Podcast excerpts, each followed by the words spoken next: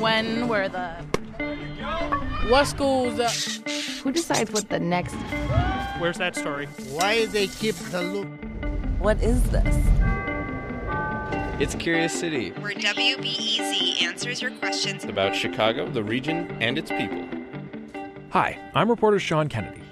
This time on Curious City, we've got a question you've probably wondered. It's from Ravenswood resident R.C. Jones. What determines the route of CTA L train lines? Some of them seem to zigzag for no apparent reason. R.C. commutes every day on the Brown Line, which stair steps from the loop to the northwest side. If you're not sitting down and holding on, you could definitely fall over with all of the turns back and forth. If you're reading a newspaper or texting, you're gonna you're gonna eat it. This is South. Think about the L map for a second and how the lines twist and turn and jog. You'd think nice, straight lines would make more sense, right? Faster, more efficient? After all, three quarters of a million people commute on L trains each day, and you'd think they'd want, nay, demand, the fastest route possible. But it doesn't work that way. So, we're going to learn how train lines got their kinks and hear some backstories. By the time we hit the end of the line, this will make sense for RC and, hopefully, you. Thank you for riding the CTA Red Line. We'll start with general patterns. I spoke to Graham Garfield, who both works for CTA and is a transit historian. Big point here Garfield says the oldest L trains were built by private companies, and when they planned routes, they had two options. First, they could build over public streets, like they did in the Loop.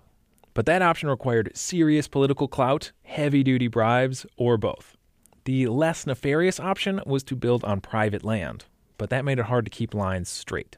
A straight line would have been a very expensive line because uh, you would have had to buy up far more property since you're hitting the property lines at an angle. Okay, picture that. A train going diagonally through a block would need to buy almost all the lots on that block. Much cheaper to bend lines through the alleys. Alleys cost less and require less demolition. Perfect example? The North Side's Sheridan Red Line stop. Why the harsh corners? Because planners had to jump from one alley to another. Counterexample. The Northwest Side's Blue Line runs straight, diagonally to the grid, because they bought all the alley space next to Milwaukee Avenue. That alley space was straight and continuous. Here's the big principle train lines follow the path of least financial resistance. So when you notice a CTA zigzag, Garfield says there's a simple reason. Property, just just property. Sometimes it's about buying new property, other times it's about property already acquired by 100 year old freight lines. We can't go through all the kinks, but here are a few. This is a Brown Line train to Kimball. RC and I ride past our new favorite kink on the Brown Line near Division Street. Yeah, there's another weird curve. Why?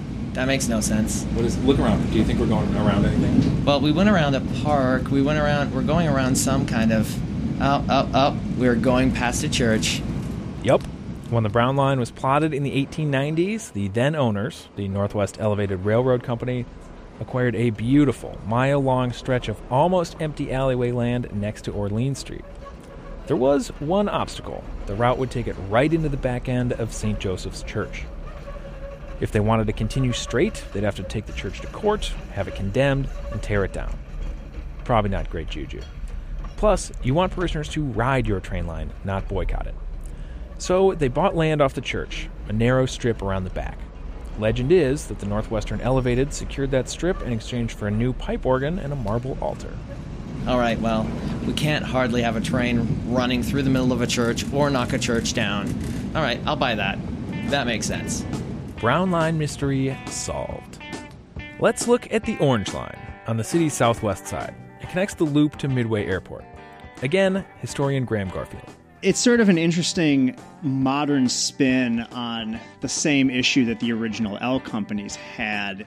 The Orange Line was built in the 90s, long after the CTA took over the L. It runs mostly straight, except the track crosses Western Avenue three times.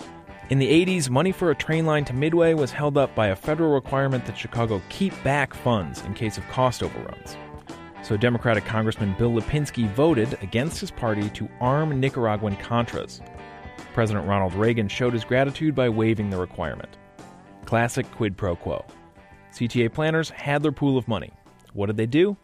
Could they have taken a uh, some additional property and maybe kept the line entirely east of Western?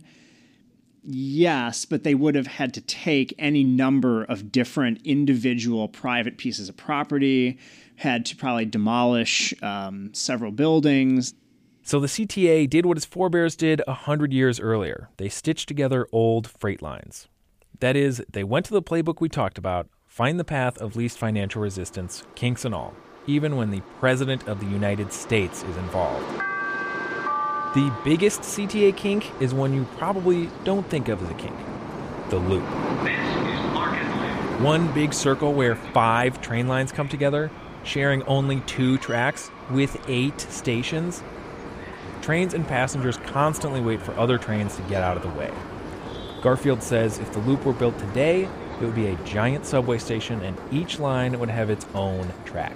By the same token, you know, the loop has become an iconic part of Chicago. It's deemed uh, eligible for the National Register of Historic Places.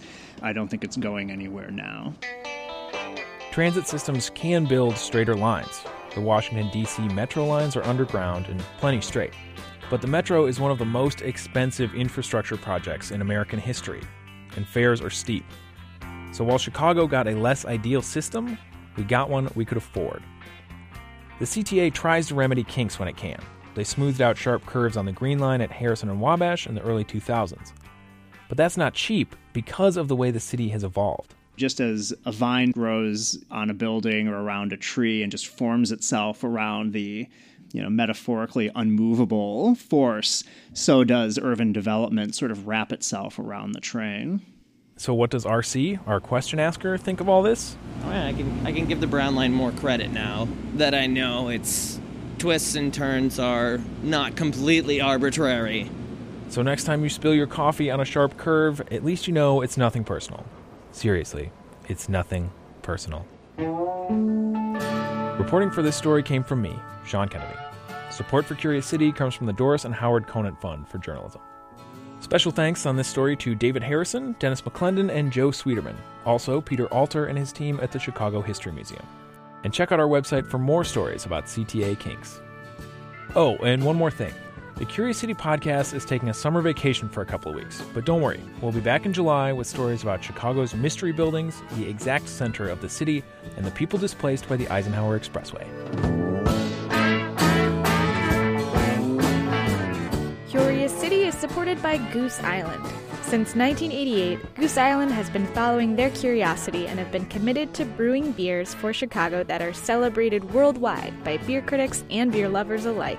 More at gooseisland.com. We don't need to be the only beer you drink. We just want to be the best you drink.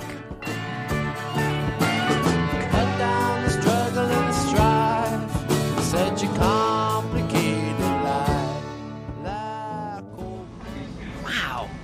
I know I've said interesting a hundred times, but it is very interesting. I'm very satisfied with this answer. Good.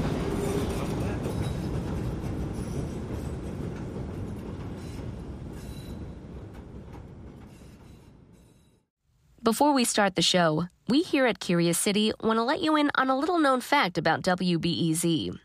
89% of all our funding comes from community support, including contributions from curious listeners like you.